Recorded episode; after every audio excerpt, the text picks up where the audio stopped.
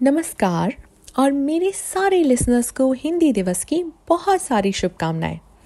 मैं हूँ गरिमा, और आप सब सुन रहे हैं, ये उन दिनों की बात है।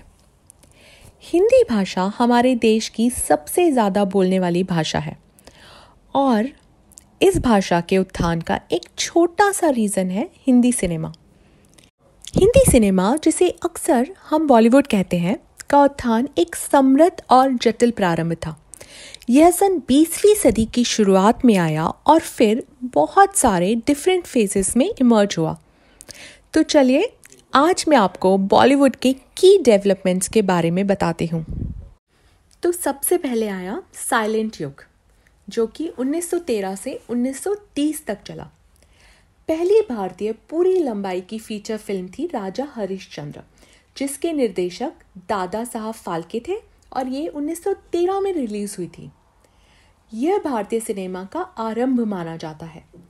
इस साइलेंट युग में film maker experimented with story tell number two is advent of sound मतलब ध्वनि का प्रारंभ, जो शुरू हुआ 1930 से ध्वनि के साथ भारतीय सिनेमा का प्रस्तावना सन 1931 में आलम आरा के साथ हुआ।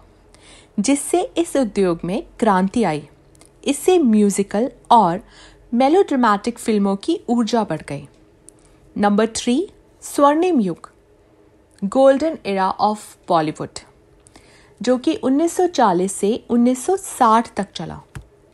स्वतंत्रता के बाद का काल स्वर्णिम युग था, जिसमें राज कपूर गुरुदत्त और बिमल रॉय जैसे फ़िल्म मेकर क्लासिक फ़िल्में बना रहे थे। इस काल में सामाजिक और कला संबंधित फ़िल्में उत्पन्न हुई। फिर दौर आया मसाला फ़िल्मों का, जो शुरू हुआ 1970 से और 1980 तक चला। 1970 और 1980 में मसाला फ़िल्मों का आगमन हुआ, जिसमें एक्शन, रोमांस, कॉमेडी और मेलोड्रामा का मिश्रण था। इस काल में ही अमिताभ बच्चन मेगा स्टार बने थे। उसके बाद दौर शुरू हुआ पैरेलल सिनेमा का, जो शुरू हुआ 1970 से और ये भी 1980 तक चला। मुख्य धारा के साथ पैरेलल सिनेमा आंदोलन का उद्घाटन हुआ, जिसमें सत्यजीत रे, श्याम बेनिगल और गोविंद निहलानी जैसे फ़िल्म मेकर वास्तविक और सामाजिक मुद्दों पर ध्यान केंद्रित कर रहे थे। उसके बाद आया ग्लोबलीकरण, जिसे हम सरल भाषा में ग्लोबलाइजेशन भी कहते हैं। 1990 से ये शुरुआत हुआ और आज तक, वर्तमान तक ये चल रहा है। 1990 में भारतीय अर्थव्यवस्था का उदारीकरण होने से बॉलीवुड और भी वैश्विक बन गया। वैश्विक मतलब इंटरनेशनल भारतीय फ़िल्में विश्व भर में पॉपुलर हुई और बॉलीवुड के सितारे अंतर्राष्ट्रीय मान्यता प्राप्त करने लगे। उसके बाद दौर आया विविधीकरण का, जिसे हम सिंपल भाषा में कहते हैं डाइवर्सिफिकेशन 2000 से ये दौर शुरू हुआ और ये भी वर्तमान तक चल रहा है।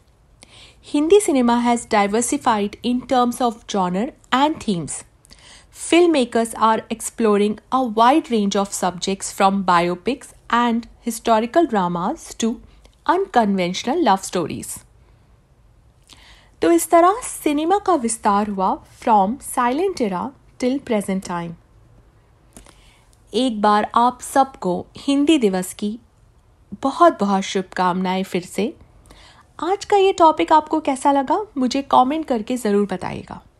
मैं मिलती हूँ आपको नेक्स्ट एपिसोड में। Till then take care bye and सुनते रहिए। ये उन दिनों की बात है।